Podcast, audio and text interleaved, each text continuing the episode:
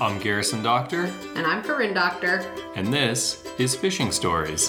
Fly fishing takes us to incredible places right in our backyard and across the world. We are here to tell the stories of those adventures. On our episode, we call up our good friend Lucas Bissett down in Louisiana. And Lucas is a fly fishing guide and a fellow board member of the American Fly Fishing Trade Association. And being a guide in Louisiana, we surprisingly talk about more than just redfish. There's maybe even a steelhead story in there. So let's get going. Lucas, what's up? What is going on, guys? Oh man, just a beautiful day here. It's finally spring. Yeah, looking Yeah, looking kind of nice here in Colorado finally.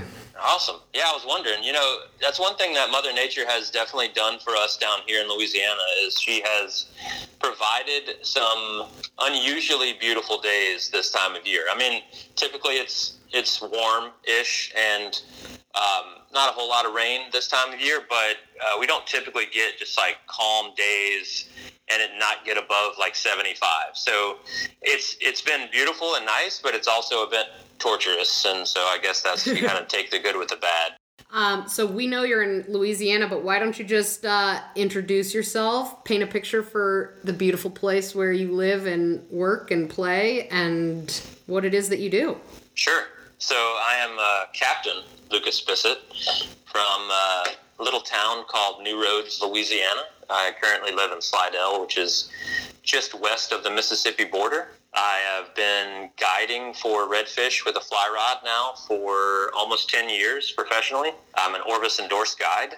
I was honored with the Orvis endorsed saltwater guide of the year in 2017. Um, Awesome. Awesome. Love taking. yeah. Yeah. thank you, thank you. Um, that was something that I set out to do uh, as soon as I became Orvis endorsed in 2012, and uh, was able to achieve that in 2017.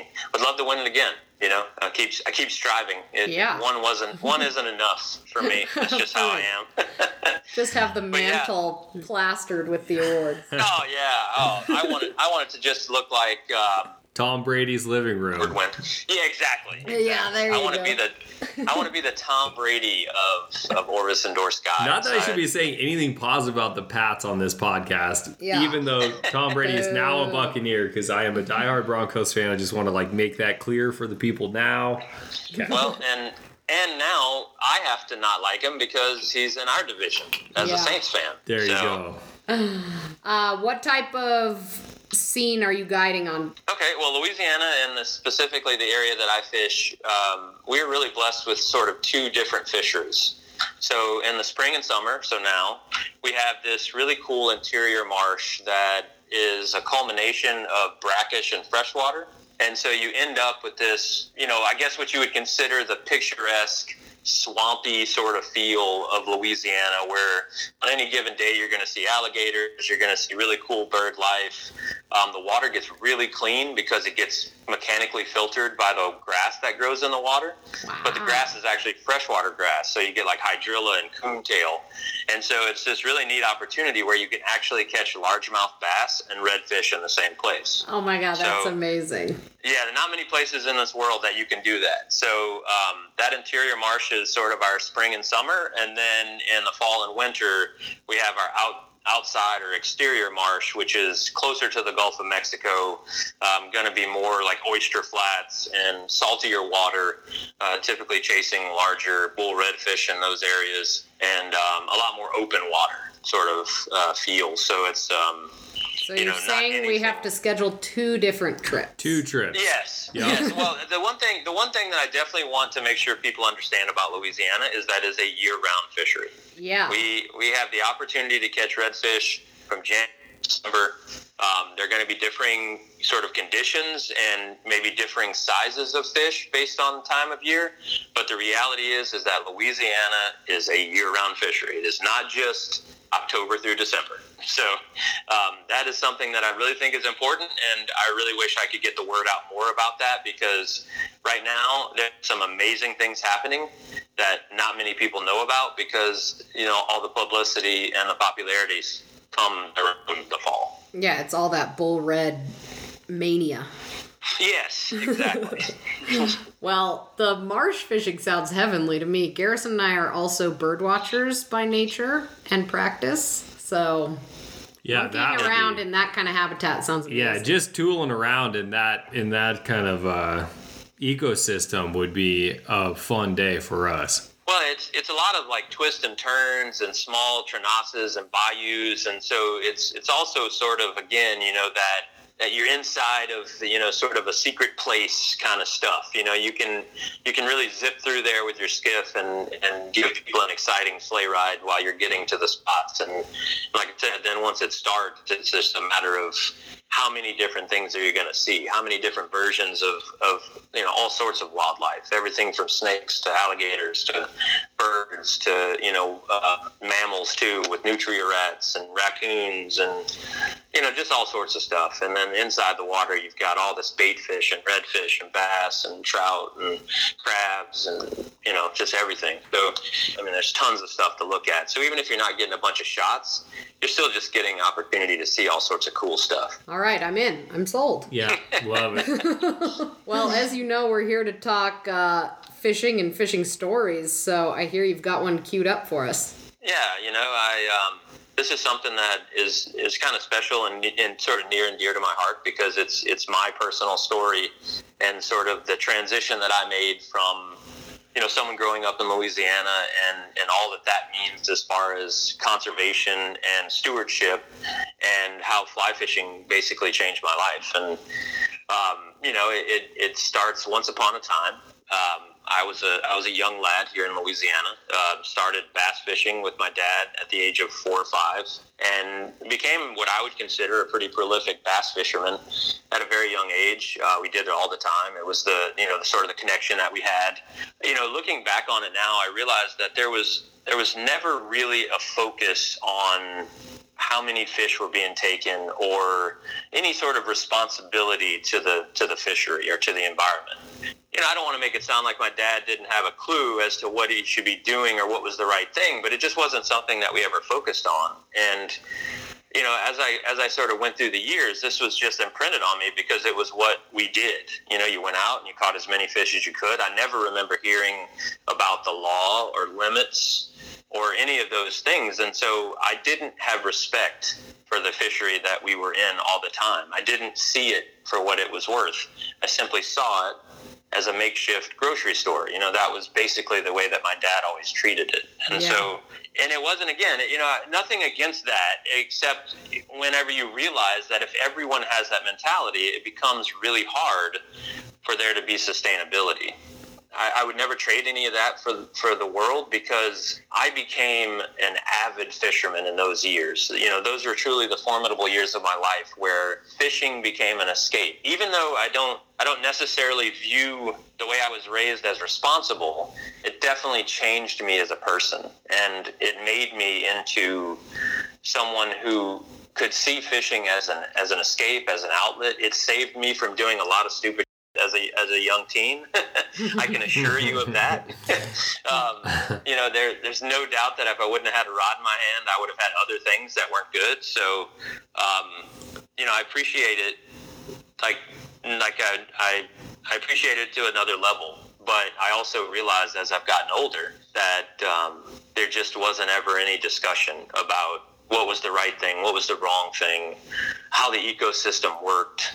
You know, I just I just didn't get any of that stuff. And so fast forward a little bit to you know getting a little bit older. Um, we actually moved away from Louisiana uh, after my parents divorced when I was pretty young, and I moved to Missouri with my mom and my uh, stepdad.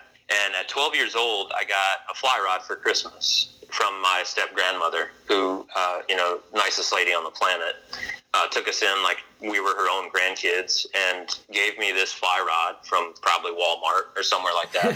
yeah, for sure. Eh, yeah, yeah, it came in a kit, you know, that was wrapped in plastic, and you Oh, know, there yeah. was nothing. Was the fly about it. line neon green?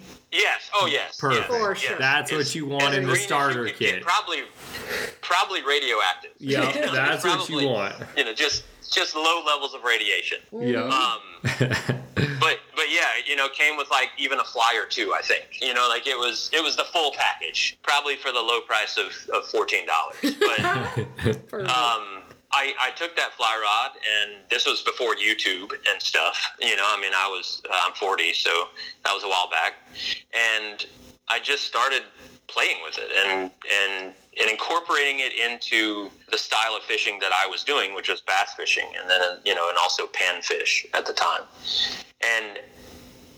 Did, at that moment in time, it didn't necessarily have the same sort of transitional qualities that I'm going to talk about later, but it definitely it planted a seed. You know, one of the things that you realize as you as you get older and you start to reflect back is that what happens is that when you're focused on catching fish, you don't focus on anything else and you never look outside of the boat. Yeah. Or the or your feet or the water that's directly in front of you. You never ever have a chance to look up and appreciate what's around you. And so by using that fly rod and not having many skills, it forced me to slow down. It forced me to look up. It forced me to do things that I'd never done before. Because whenever you learn something at a young age, you get pretty good at it.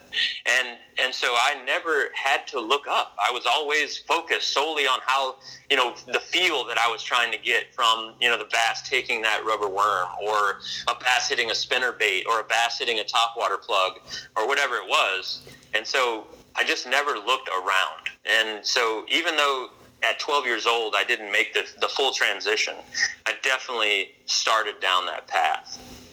So fast forward again, now I'm in college. Um, I've put down fishing altogether. Uh, you know, started to focus on other things. Um, you know, working, going to going to college, but fishing was still there in the back of my mind. I kept it. I held on to it. I, I definitely still appreciated it. I did it when people invited me, but it wasn't something that I that I, I seek to do on a regular basis. So I graduated college and I moved back to Louisiana. Something I claimed I never would do. never say never, right?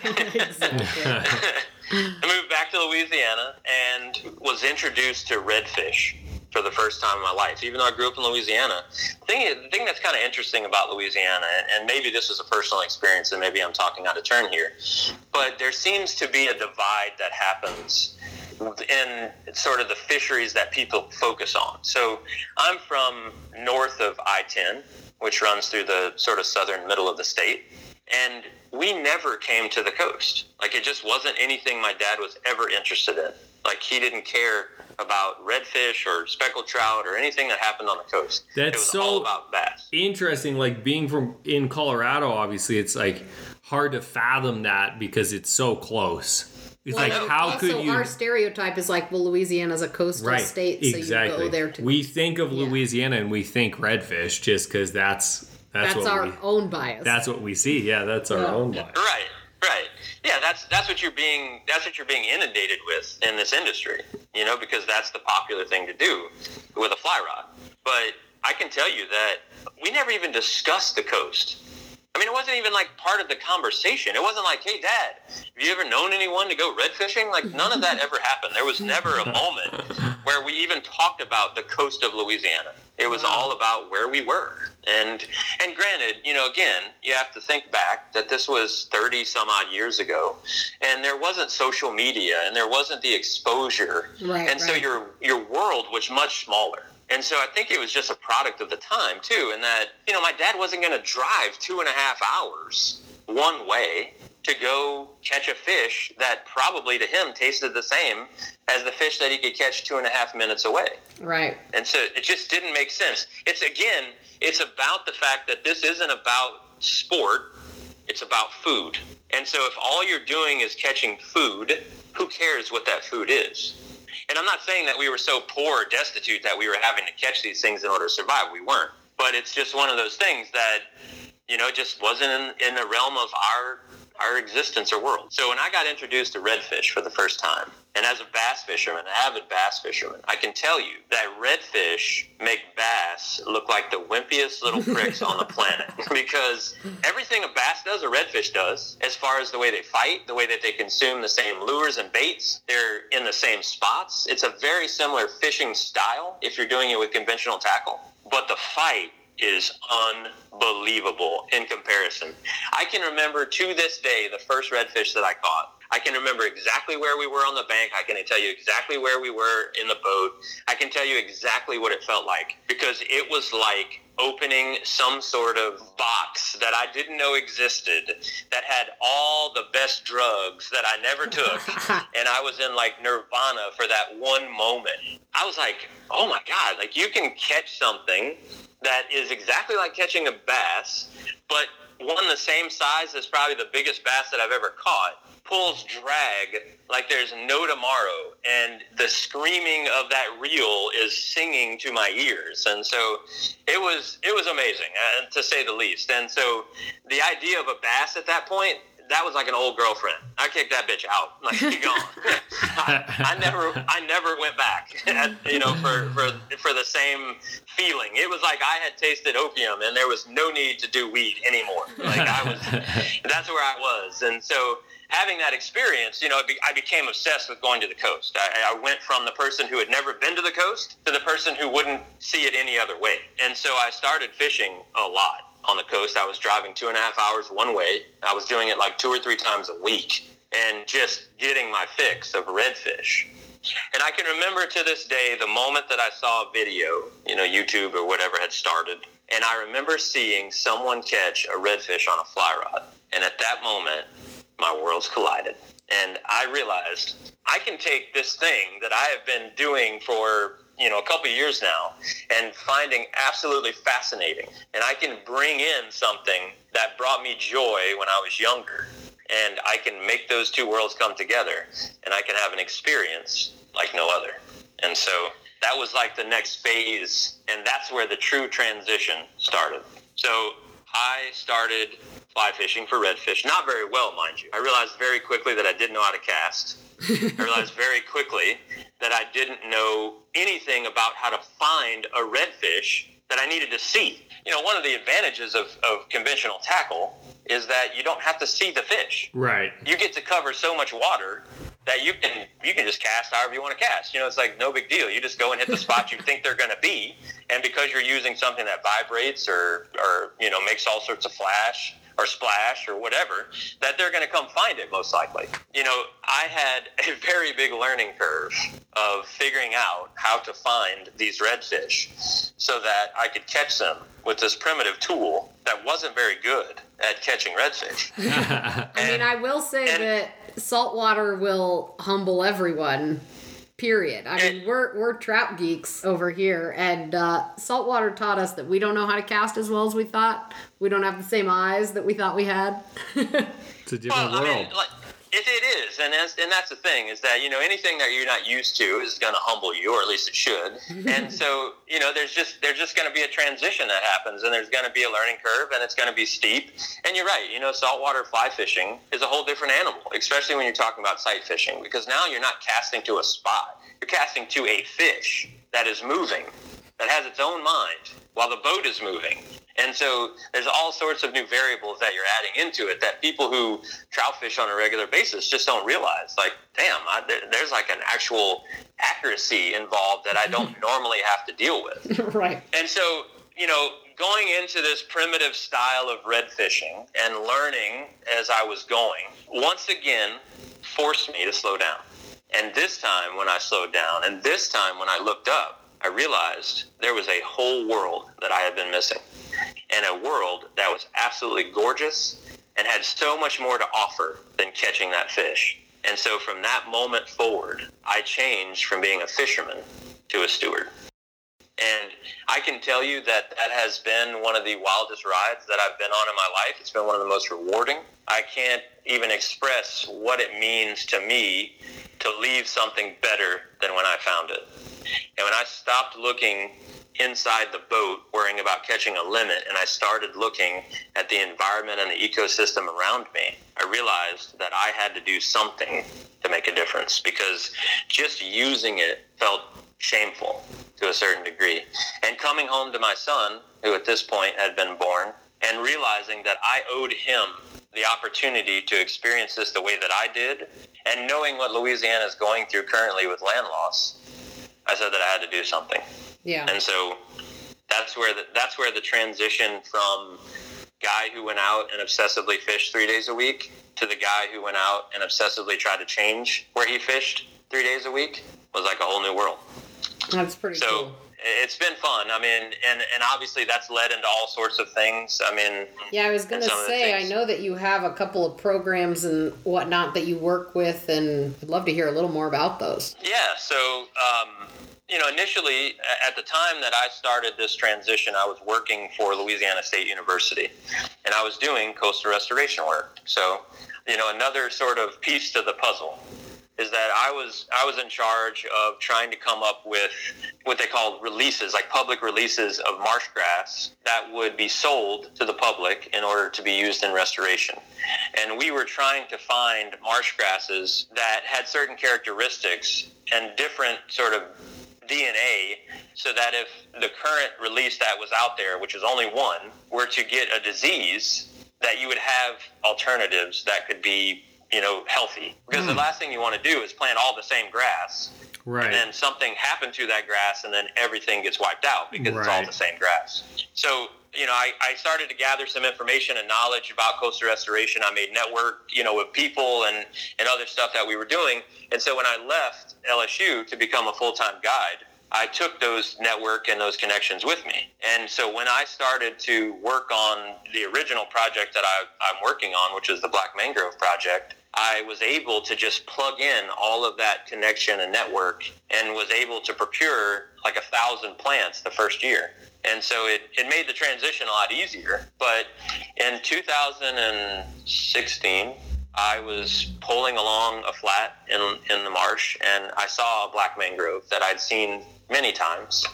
And I thought to myself, wow, wouldn't it be cool if I could help bring more mangroves out here, which are native to Louisiana and are great coastal restoration tools. And at first it was a little bit selfish because I was like, man, if I could put these mangroves out here, it would create a natural windbreak. Because one thing that Louisiana doesn't have many of is trees in the marsh. Yeah. And So this all comes blows- back to more fish in the boat, is what you're telling me here, Lucas. You needed the windbreak so you could get a few more eats, is what you're telling me.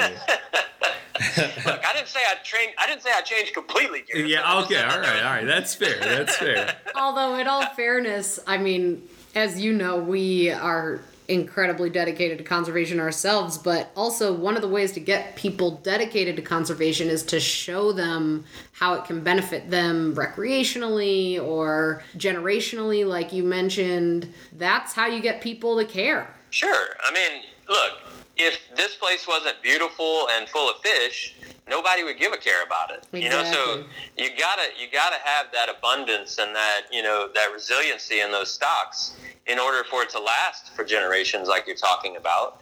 And you also need those fish out there for it to be a lure, you know, or appealing to get people out there. So it's cyclical. It's like a big circle. You know, if you can't just have one without the other, and and one breeds the other. You know, while while I know you were kidding, I mean, there was a bit of a selfish, you know, mo there and that. Yes, of course, I as a as a guide, especially. You know, anything I could do to make my client's day that much better, I'm into it. Right. And if I'm also helping our ecosystem at the same time, that's a win-win. For So, sure. You know that was the initial thought process anyway. It quickly morphed into you know just something bigger than me. From that little you know sort of idea has spawned this four year project and now we've planted over 5000 mangroves. And the coolest part of it is the community outreach because earlier we were talking about how i two and a half hours away from the coast never went to the coast. Here's something that's really going to blow your mind is that the kids that we have involved at the, at the local high school down there in St. Bernard Parish, most of those kids live 10 minutes from the coast, and a good portion of them have never been in a boat. Wow. Yeah. So that was absolutely mind-boggling to me Right. because because I grew up in a family that fishing was life. Like that's what you did. It was fishing. Wasn't baseball, wasn't soccer. It was fishing. And so, you know, for me, having grown up in the sportsman's paradise in Louisiana, you would think that other kids who are that close to this mecca would have done it too, but they don't. They had never even been in a boat. They'd never seen the coast. And so an opportunity to get them on a boat for the first time, to see a place that they were almost a stone's throw away from, and get them to experience it through conservation has been absolutely enlightening. I mean, that to me has been the biggest part of this thing you know, the mangroves are going to do what the mangroves are going to do, and there's some coastal restoration that's happening, and there's shoreline stabilization, and there's all these educational opportunities. But that community outreach was absolutely phenomenal for me because it allowed me to show kids the excitement of a fishery and without even fishing. Yeah, that's How so cool, cool. is that? Yeah. Well, you know, like in some of my work with Trout Unlimited, you know, being a woman in the fishing and conservation world, often I'm asked, like, oh, how do you get more women and children involved? And I don't have the answers, but the research and surveys show that women and kids want to be more involved in conservation because they have volunteer boots on the ground activities. And women and kids tend to have kind of that same that same line of thought is if I can get in there, get my hands dirty, and see and interact with the place, I'm going to care more. there's something to that. I mean, it, it's it's one of those things that in this world of, of the virtual, you know, that we live in, especially now, that's been heightened even more. The one thing you don't get a lot is the the sense of accomplishment that comes from watching something grow. There's something to planting something in the ground, getting your hands dirty, and seeing the actual result of your work not many people get that opportunity anymore. You know, especially if you're out there and you're in the corporate world and you're out there, you don't see the product of your work. And so giving someone the opportunity to see it and watch it grow and take care of it and give them a sense of responsibility they don't currently have, there's something to that that changes their mindset. I can tell you that if for no other reason doing this project, if it wasn't for the fact that these kids went out there, I didn't see one of them with their cell phone out. There was no bickering and fighting. They all created these like two person teams and they were like competing with each other to see who could plant the most plants and they were having a good time. Hmm. And for two or three hours, they forgot about the virtual world and all the bullshit that comes with it Yeah. and they just got an opportunity to connect with nature. And there's something there that's visceral. I couldn't agree more. I think it's so important now more than ever. I mean, it's, it's so easy to lose sight of where we came from, not just in your lifetime, but in all the lifetimes. And the fact that we came from people who were out there hunting and gathering and doing all the things that generationally have disappeared over time. You know, that transition for me at that moment in time was pivotal. Pivotal. Yeah, am I saying that right? Yep. That's that's the word. You nailed that one. Dang! It would have only been good if I didn't ask if that was the right way. um, yeah, that was that was a huge that was a huge mark in my life that, that really changed me, and, and and the other people getting to experience the stuff that they've experienced for the first time changed me too. Because as guides, you know, one of the things that we do is we live vicariously through someone else, right? Like I only caught, I can only catch my first redfish once, but every time you catch your first redfish, I'm getting to do it again. right. You know, so I'm getting to chase the dragon with you. Yep. And so it, it only made sense that this was just as rewarding, but for a completely different reason. I got to see someone's connection with nature happen for the first time. It, it reconnects me in a new way every time. So I'm, I'm going to get off the whole spiritual, you know, uh, sort of hippy dippy stuff. But I- I'm going to I'm going to be honest. Like that's the kind of stuff that that helps me sleep at night. I mean, that's the kind of stuff that that takes all the years that I didn't know any better and makes them okay. Yeah. I mean, because I mean, the truth is, is that you have to know where you came from in order to appreciate where you're going. And so, if I wouldn't have had those experiences, it wouldn't have made this as as special. It wouldn't have made me as passionate. I don't think because I got to see what it was like to just use a resource, and now I get to see what it's like to protect it. I love it. Well, we appreciate you sharing it.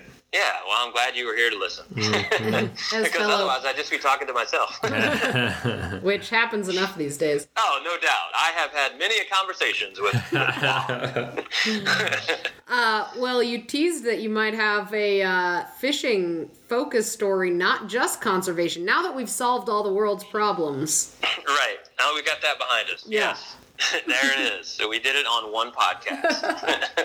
um, this is a story about my first and only experience steelhead fishing. oh, oh, I love steelhead, so I'm into this one too. Okay, okay.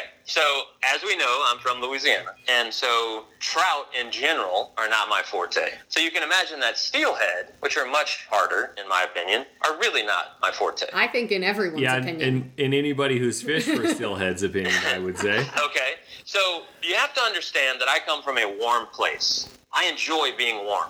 Steelhead don't typically live in warm places. No, they do not. So my first experience, and I, I absolutely had a good time. So let me preface with that. was fishing for steelhead in the Tillamook region of Oregon. Great. We both went to school very close I to have there. fished that region many, many times. So you have probably fished in the rivers that I'm about to describe. Yep, Which yep, would be the Nehalem, yep, then the then the Stucca, The yep. Nestucca, the only steelhead river I've fished. Mm-hmm. and the Wilson. The Wilson. Yeah, you didn't fish the Trask. I did not. I did not make it there. All right. I fished the I fished the Nehalem twice, There you go. and then the Nestucca and the Wilson. I fished for four days. Those coastal rivers are beautiful. Absolutely gorgeous. I can tell you that if for no other reason I would go back, it would be to see those giant fir trees on those hillsides, Yeah. and just an entirely different landscape than I have ever ever been a part of. Now, I will also say that I don't wade fish very often. But in this story, I was asked to wade fish for some of it the first morning on the Nehalem. I will also say that I don't own a pair of waders. I will also say that I am scared of heights. Oh, so Oh, all of those, so all of those things play into this story.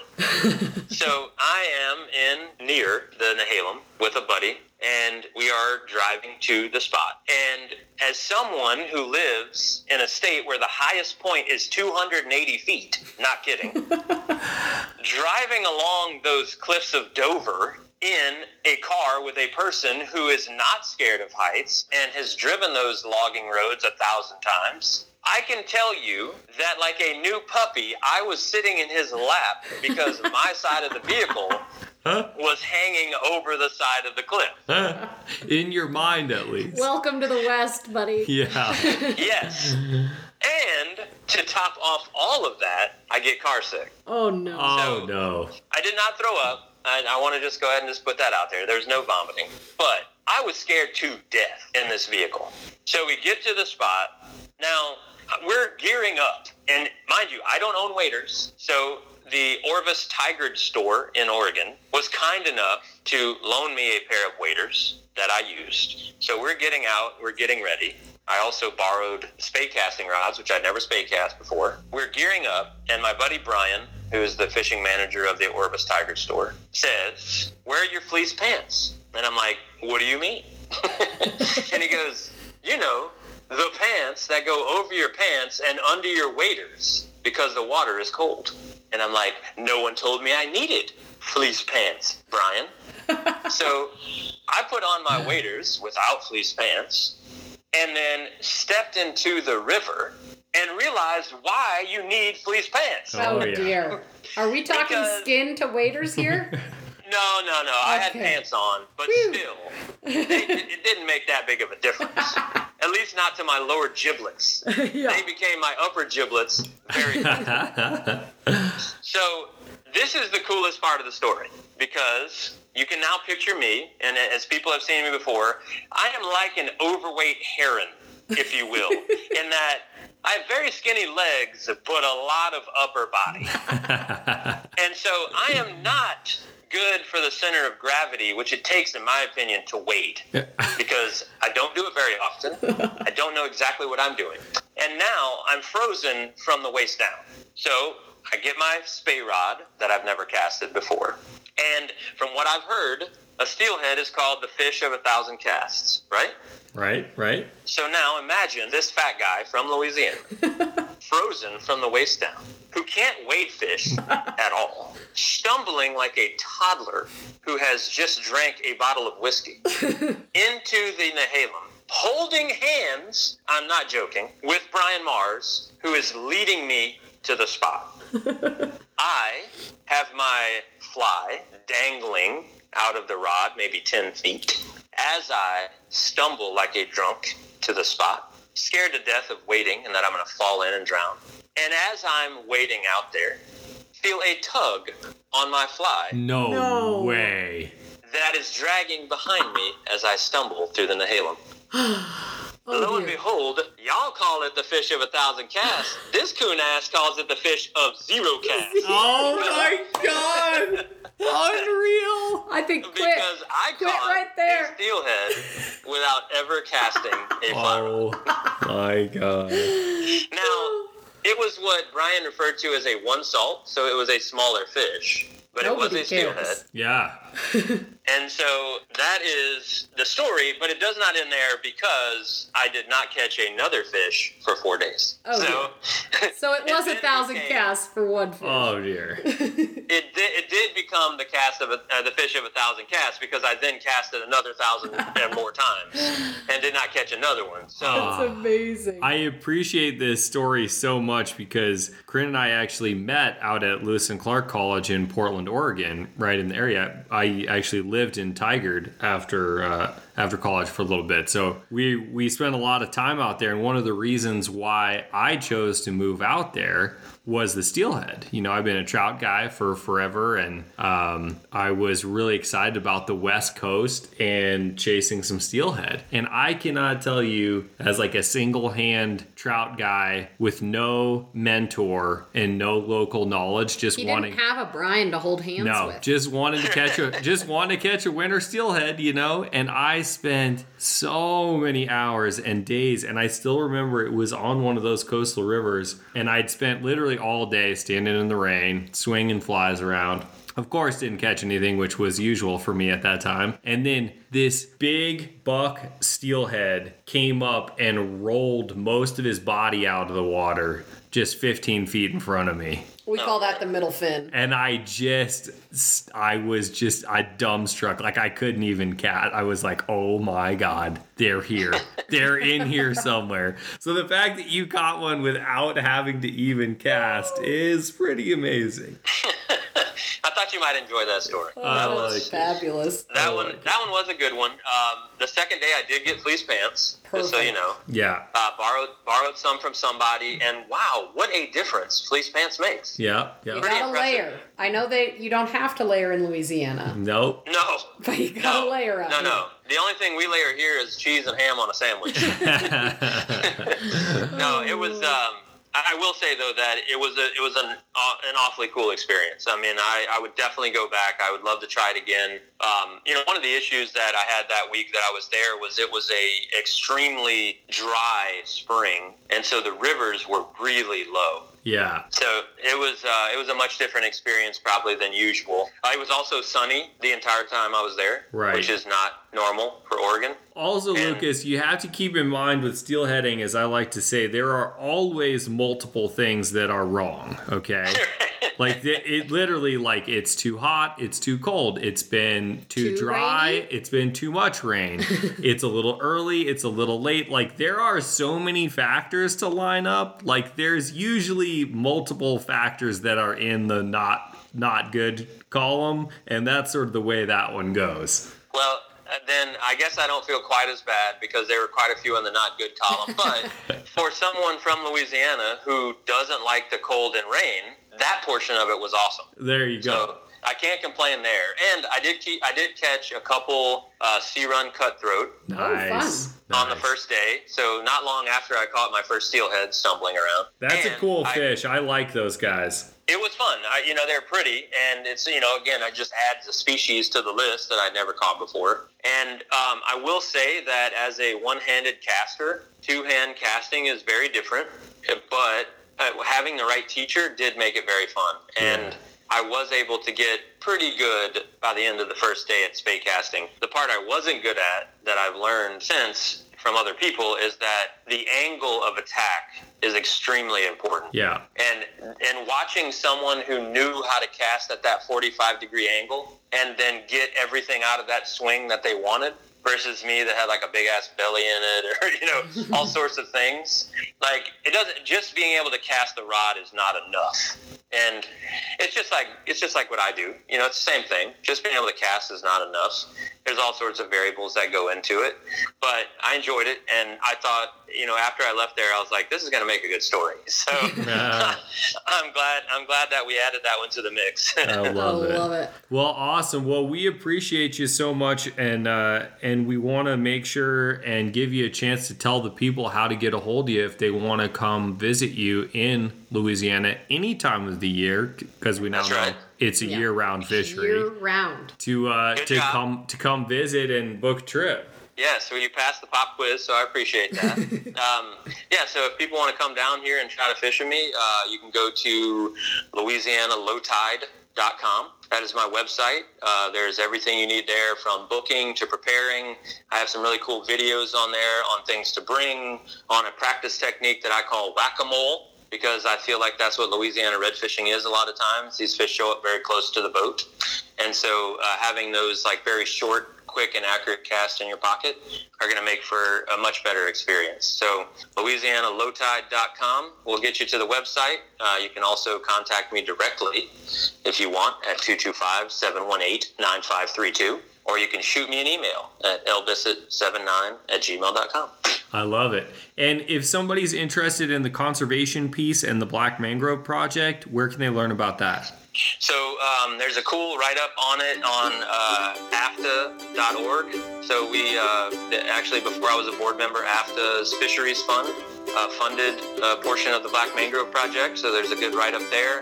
And then I also started a nonprofit a couple years back called Anglers Bettering Louisiana's Estuaries, or ABLE. And the website for that would be anglersbetteringla.org.